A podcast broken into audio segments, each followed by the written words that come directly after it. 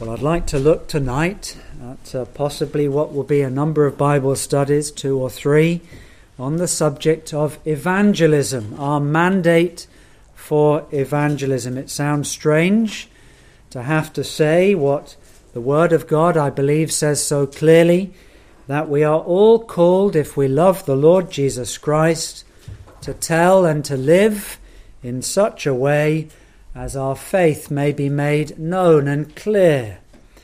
We shall consider in this Bible study our mandate, the reasons, the rationale, the biblical evidence for why we are sent and called to go and tell the world, to live so that our lives can be read of all, as it's called in another Bible study. I hope to look at our motive and the method that the Lord Jesus himself sets down as to how we should go about this great task. Now, everything I'm going to say tonight equally applies to the question of why do we preach the gospel every Lord's Day?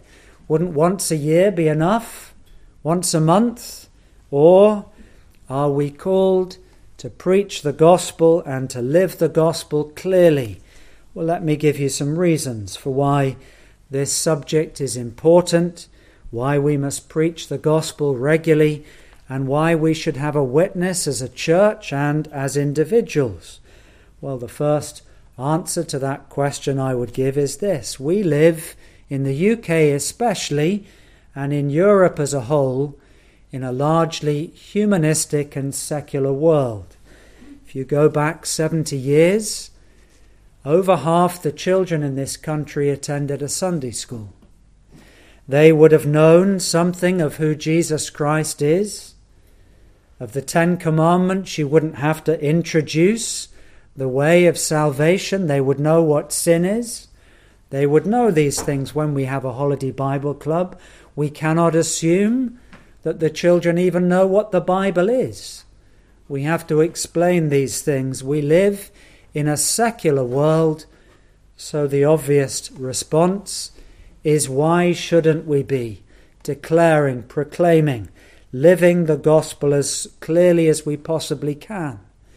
If we go into the schools, you have to be very careful now.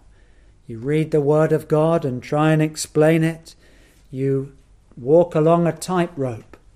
You could fall either side and somebody could report you. That's the world that we live in in this country today.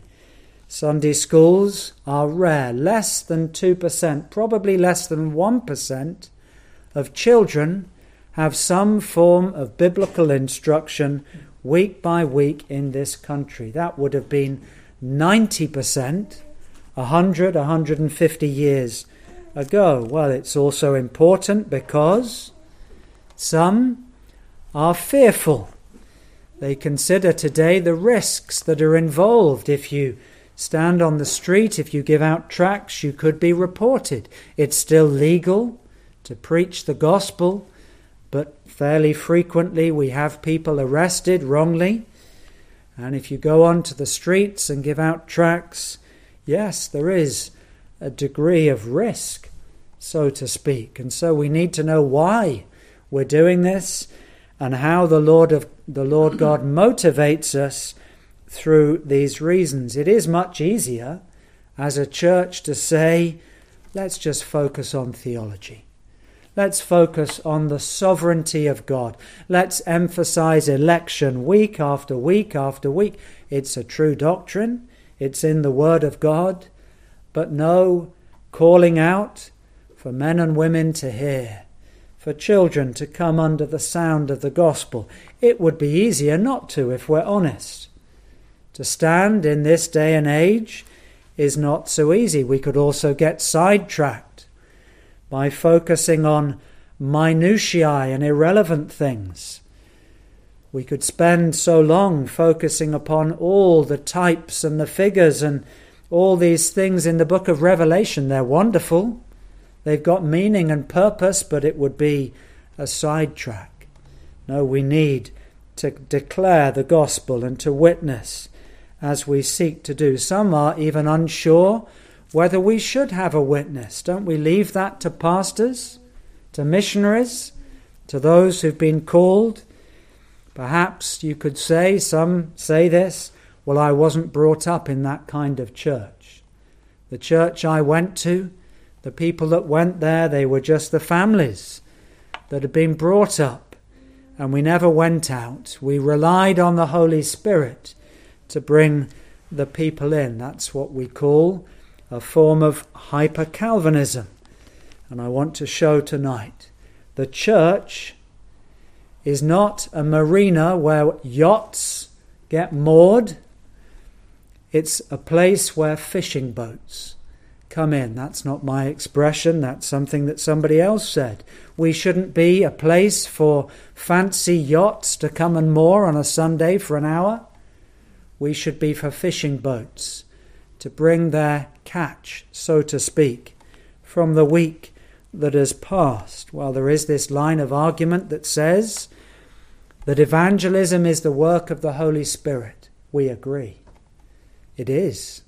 We can't move or touch or change one soul. We agree with that 100%.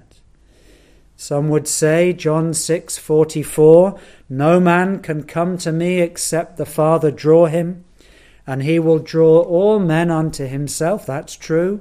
We agree with that as well. But the Bible makes it clear that we are to be involved, and we are sent, and we are to have an opportunity to declare the gospel. Well, that's why I read Judges chapter 7. Perhaps you'd like to turn that chapter up. Why look at Gideon? Well, we don't need to turn to it, but in chapter 6 we find Gideon hiding, hiding wheat in the winepress. He was fearful of the enemy. The Midianites were massive. There's a, an allegory used of them being like the sand of the sea and like the grasshoppers. They were innumerable and he was a frightened man. That might be like us. How can we possibly go against the enemy? Arrayed around like grasshoppers. And so Gideon, he uses a number of excuses. Look down at verse 12. The angel of the Lord, chapter 6, appeared unto him and said unto him, The Lord is with thee, thou mighty man of valor. He felt the opposite. He felt fearful and afraid. And Gideon said unto him, O my Lord, if the Lord be with us, why then is all this befallen us? Well, if, if the Lord was with us, why are there so many?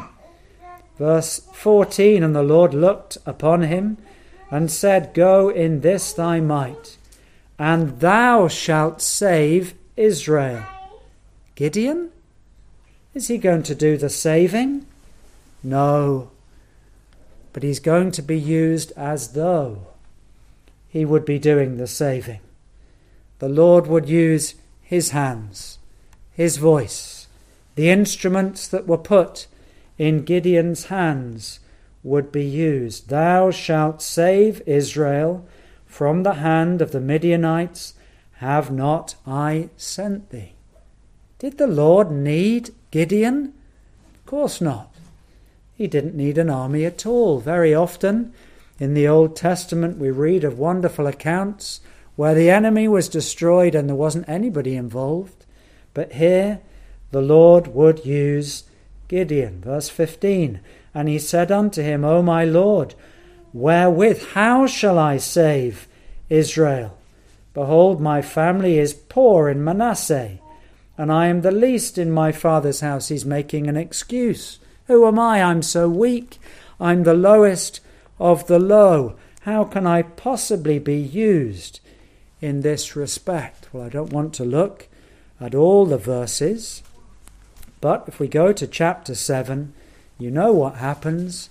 An army of 32,000, and these were not SAS troops, these were not US Marines, they were volunteers uneducated, probably untrained, and anybody that was fearful, go home. 22,000 gone.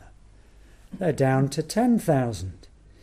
Now, we won't look at why The Lord uses this strange and curious method to whittle down the number from 10,000 to 300. Perhaps there's no reason, it was just that the Lord wanted a small number. Maybe it was something to do with if they lapped with their hands, they were not bowing down to idols. I don't know. Nobody knows for sure. The Word of God doesn't say. But what's clear is at the end of this process, there is only 300 left. And even then, they're divided into three of a hundred. So, what's this all about? Do you know what this is about? It's about the fact the Lord uses means, He uses instruments. He doesn't have to. He can work independently. He can work in supernatural ways, and He does. Sometimes, even without the church, the Lord uses His own power directly, not indirectly through us. Well, that's remarkable. But most often in the economy of God, He delights to work through feeble folk like us, through weak, poor, fearful people like Gideon, who made all the excuses, and yet the Lord raised him up. But let's come to what it says at the end of this account.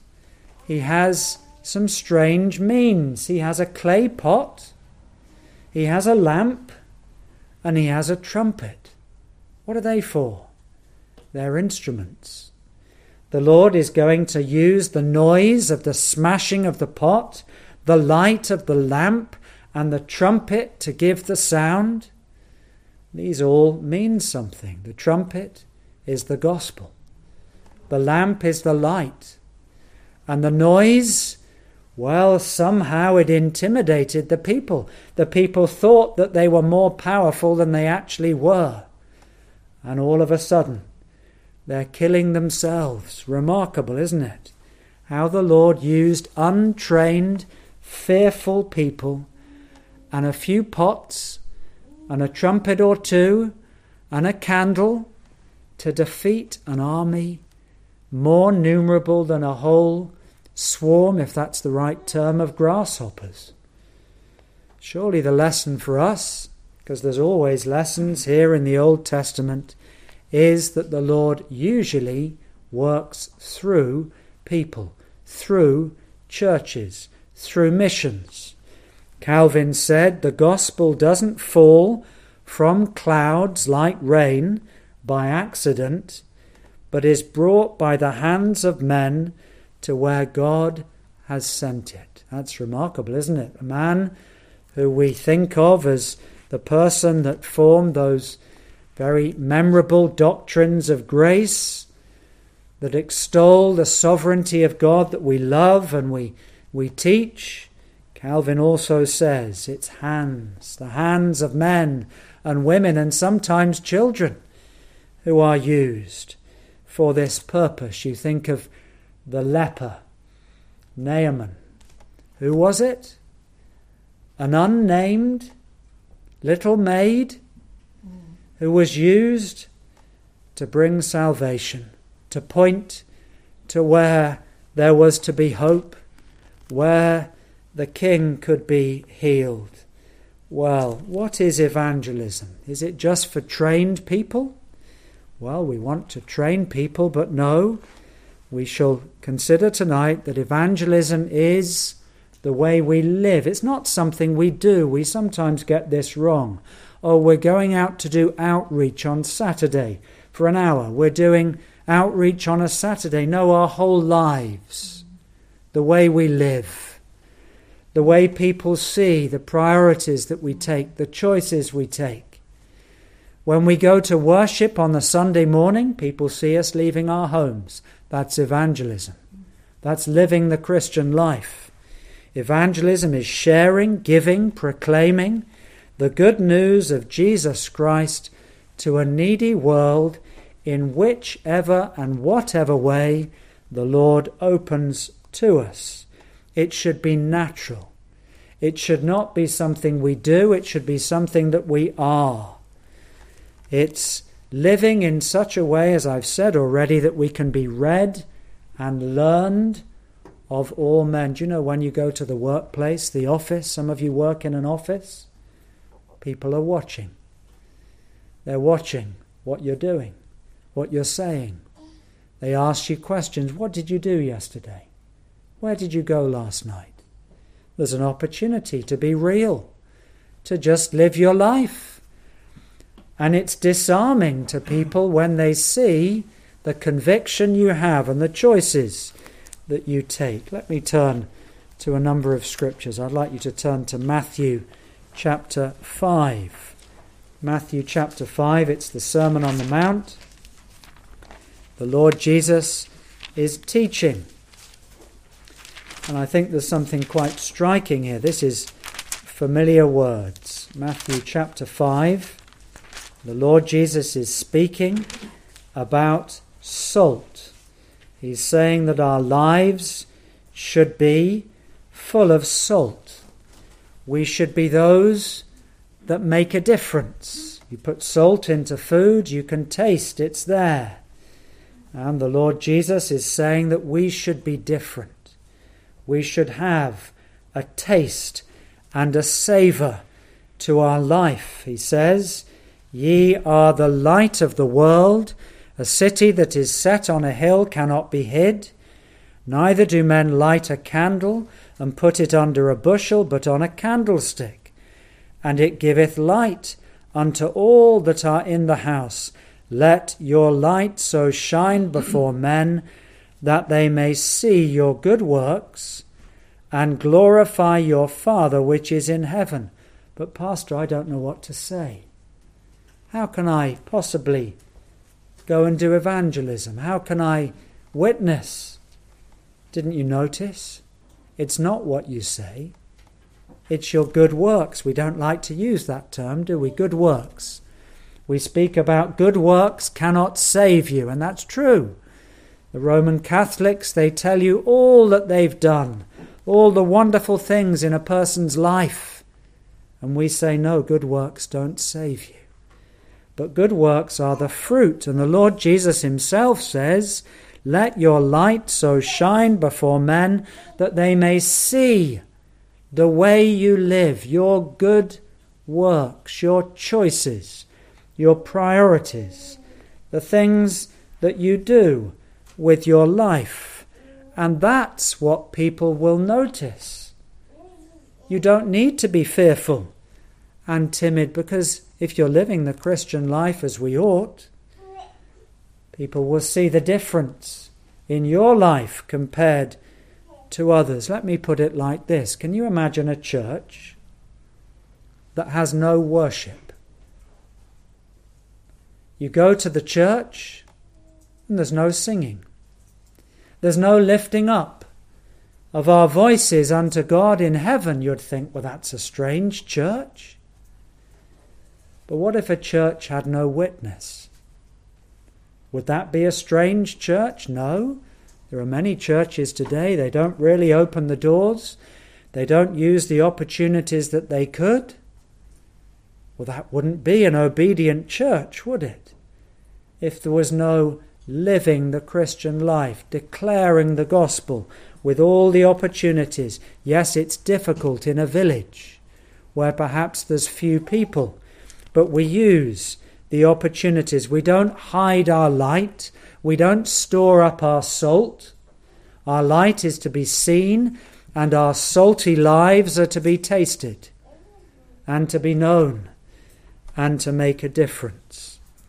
Well, I want to give you tonight, very briefly, and I hope these are all very obvious, seven reasons for why we are to have a witness individually and as a church, as I trust we do already, let's consider these. The first one is this. Surely this is the top of the list. Christ had compassion for souls, for sinners. Don't need to turn to it, but Matthew 9 36 says, Christ saw the people as sheep without a shepherd. The heart of the Saviour sees little sheep wandering around in danger, no protection, no food, no fold to hide in, to be protected by, and the heart of the Saviour sees individual sheep and he would gather them. He would draw them. He would go to them and he would reach them. I can mention another text that speaks of Christ. They said of him, Luke 15, verses 1 and 2, This man receives sinners and eats with them. The word receive means welcomes, like a person expecting a guest, and they're invited into the home. You're looking for them, you're waiting for that guest to come. This man, Christ, receive who are the sinners? Prostitutes, drunkards, lepers, the nondescript, the underclass, and Christ receives. He didn't mind being accused of that, did he? That was something that we should be proud of. He was true of him. He receives sinners and eats with them. To eat with somebody in that culture meant that you were identifying with them. And that's what they said of the Lord Jesus Christ. If he had compassion for the worst, for the low, for the needy, for the outcasts of Israel, as they were called, well, shouldn't we? No cold indifference. Noah will rely on the Holy Spirit, he'll do the work. Henry Martyn, a great missionary to India and Persia, modern day Iran, he said this The Spirit of Christ is the spirit of mission. The nearer we get to Him, the more intensely missionary we shall become. Do you hear that? When we're walking a life close with the Lord, nearer, still nearer, my God, to Thee we sing, the more we will desire to share the gospel, to receive sinners, to let our light so shine before men. Well, that's the first argument. Perhaps we could have dwelt on that all evening. Secondly, one of the marks that somebody has become a Christian. I quoted this on Sunday, Matthew 10 32. It speaks that we must confess with our lips. Well, yes, if you believe the work of the Holy Spirit has come into your life, and that's a work we cannot do, we must confess with our lips, I've been changed. I have peace in my heart. My burden's been lifted. But it doesn't just mean that. It means now we won't mind telling others. For I am not ashamed of the gospel, for it is the power of God unto salvation. And surely that's what will happen. Just ponder this. When the Lord Jesus was going to the cross, what did his disciples in the main do? They were gripped by fear, self preservation. They didn't want to be identified with the Saviour. But what happened to Joseph of Arimathea and Nicodemus? They were moved in the opposite direction. Nicodemus, the man who had come to Jesus by night, now he stands up and he identifies himself with the one who's about to be crucified. No longer secret disciples. Joseph of Arimathea and Nicodemus, silent, secret for so long, but then they had to confess with their lips just at the time when Peter was going quiet. That's sobering, isn't it? Are we quiet? Are we not letting our light shine before men and women? Are we not willing to give a reason for the hope that is within us? Well, thirdly, we perhaps could have gone here first. Go to Matthew chapter 24. I'll give you the text this time. Matthew 24 and verse 14. This is immediately before the Lord Jesus is about to go to the cross and its timing is therefore significant. Matthew 24:14. He says, speaking in the previous verses about there will be a falling away and there will be false prophets and there will be apostasy. Verse 13, but he that shall endure unto the end, the same shall be saved. That doesn't mean that's what will save us, but those who have been saved will endure to the end. Verse 14, and this gospel, Christ speaking, of the kingdom shall be preached in all the world for a witness unto all nations, and then shall the end come. Now, some would say, well, that's just the disciples. He was just speaking to his own. Really?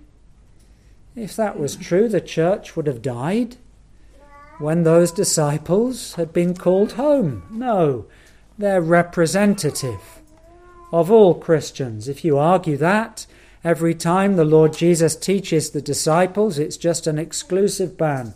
No, this is speaking to the church and to us. This gospel, this good news of the kingdom, shall be preached, and it has been, in all the world for a witness to the nations. He's saying, Go, go out.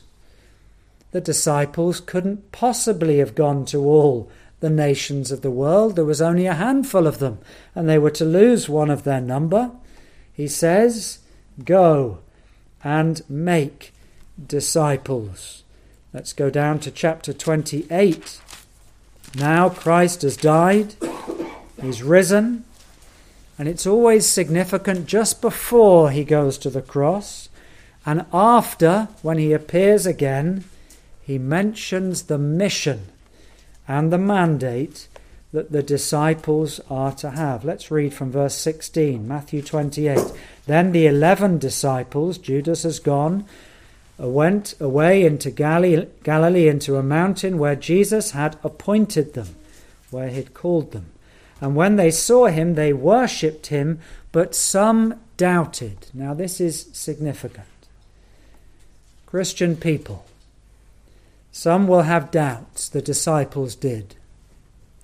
How does the Lord Jesus deal with doubts among the disciples? Well, this is what he says to doubters. And Jesus came and spake unto them, saying, All power is given unto me in heaven and in earth. Go ye therefore, a second commission, and teach all nations. That's what they're to do. Go.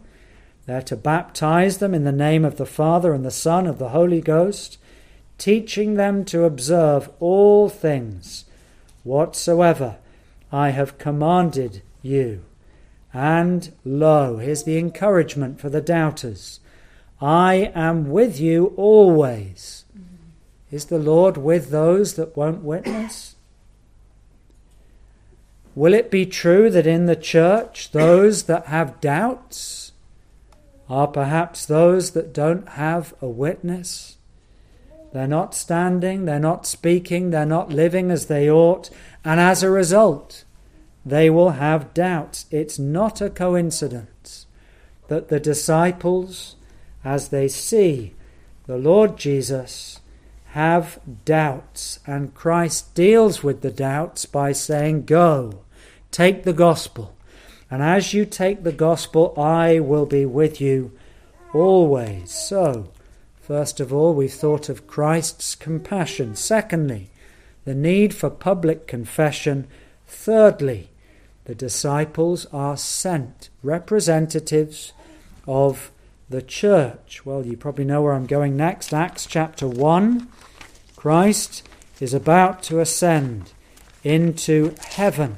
Again, the timing of this commission that's given to the new church is very significant. He's about to go into heaven and he gives the most important verse, the key to the whole of the book of Acts, Acts 1, verse 8. But ye shall receive power after the Holy Ghost is come upon you. Pentecost is about to happen.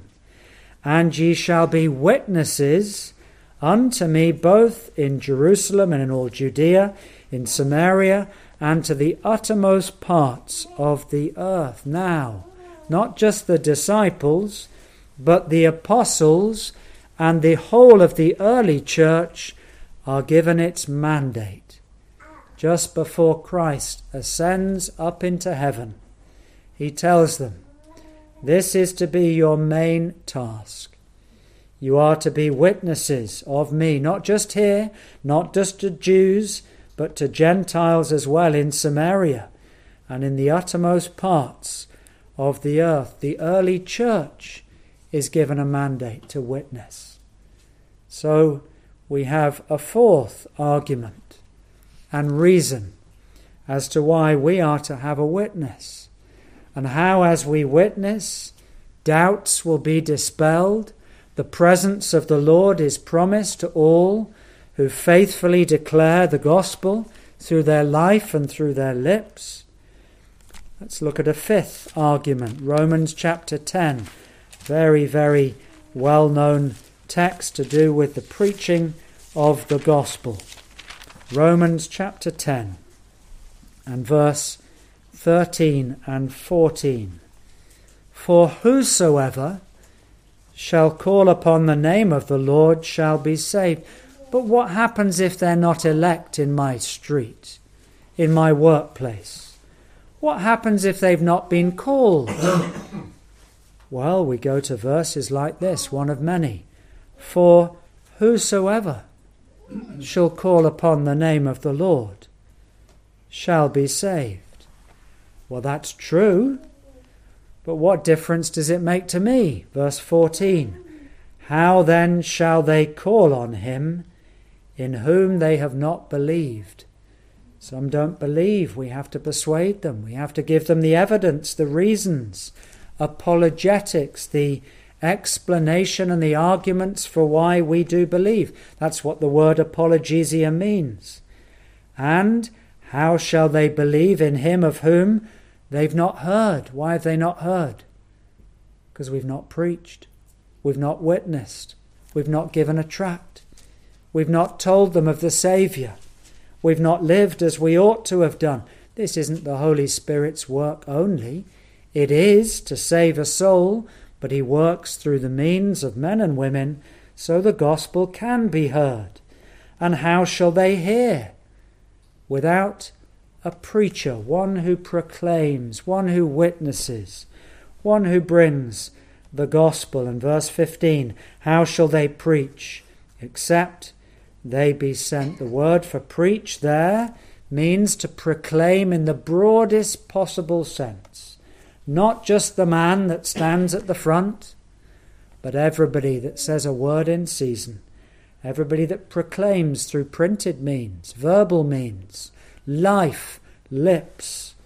So, another argument the gospel must be heard if souls are to be saved. Just two more reasons we can't possibly look at the gospel and our witness without turning to the apostle Paul 1 Corinthians chapter 9 and verses 22 and 3 we'll just turn to one more scripture after this. 1 Corinthians 9 and verses 22 and 23 this is Paul speaking. Paul the great evangelist who went and preached in Greece and Asia Minor, and church after church after church was founded, usually in homes, but through his witness. This is what he says. 1 Corinthians 9:22 To the weak became I as weak as though I was weak that I might gain the weak he wanted to win them I am made all things to all men that I might by all means save some. Paul, have you lost your mind? You can't save anybody. But Paul thinks he's like Gideon. Paul thinks his hands, his voice, his lips, his life. It's as though Paul will be the instrument. Verse 23 And this I do for the gospel's sake, that I might be partaker thereof with you. Paul is behaving, he's thinking as though he saves people. Paul, you're, you're wrong. Only the Holy Spirit changes a heart and convicts of sin and awakens us to the need for new life. Paul, you're, you're greatly mistaken. No, we're mistaken. You see, Paul is being used. He's the instrument. He's a weak instrument, he admits that. I became as weak that I might gain the weak. He's actually talking about something entirely different. He's talking about he became one who would dress and eat and do the things that were expected. He became like a weaker brother so that he might be able to gain a Jewish man or woman who had not left their old Jewish ways before they were converted. So there's a sixth argument. Paul's attitude is that his hands, his lips, his life would be used almost as though he was the means of salvation. He wasn't. Only the Holy Spirit, only God was. And the final argument I want to look in Philippians chapter 2. Philippians chapter 2. We turn to this. This is speaking of the church. And it's speaking of what happens in churches. Sometimes you get problems in churches, let's be honest. Sometimes there's murmuring, complaining, criticism, backbiting, gossip, and so on.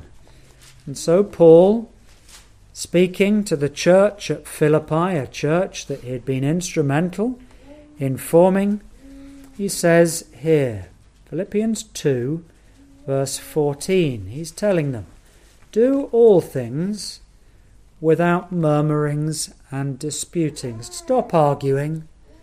Stop backbiting and sneering and making comments that are not really necessary. Verse 15 that once you've dropped those things, you may be blameless and harmless, the sons of God without rebuke in the midst of a crooked and perverse generation. He's speaking about our witness we shouldn't be like that. We should be blameless, without blame, before our Saviour, among whom, he goes back to Matthew 5 language, among whom ye shine as lights in the world, holding forth the word of life, that I may rejoice in the day of Christ, that I have not run in vain, neither laboured in vain. What's Paul talking about?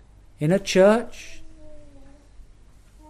If we're not witnessing, if we're not teaching the children, if we're not about the Lord's business as Christ was when his parents found him, when they lost him, didn't you know I would be about my Father's business, the kingdom of heaven?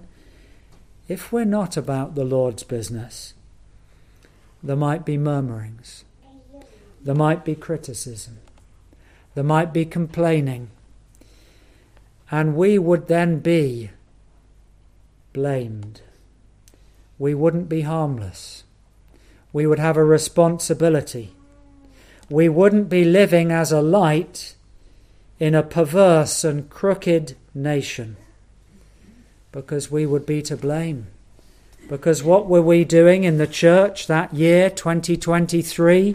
Oh, we were dealing with this person's problem and that person's problem.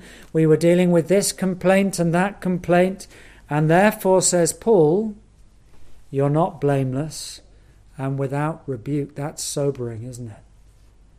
That's what Paul is arguing.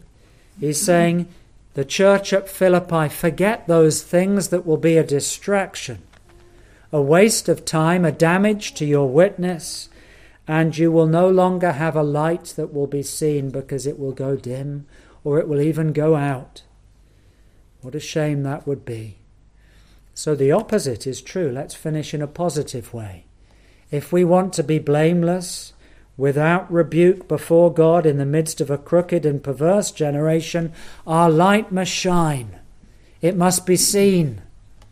Bedford must see it and beyond deaf people, hearing people, young people, people in care homes, in the prison, wherever, whenever, however.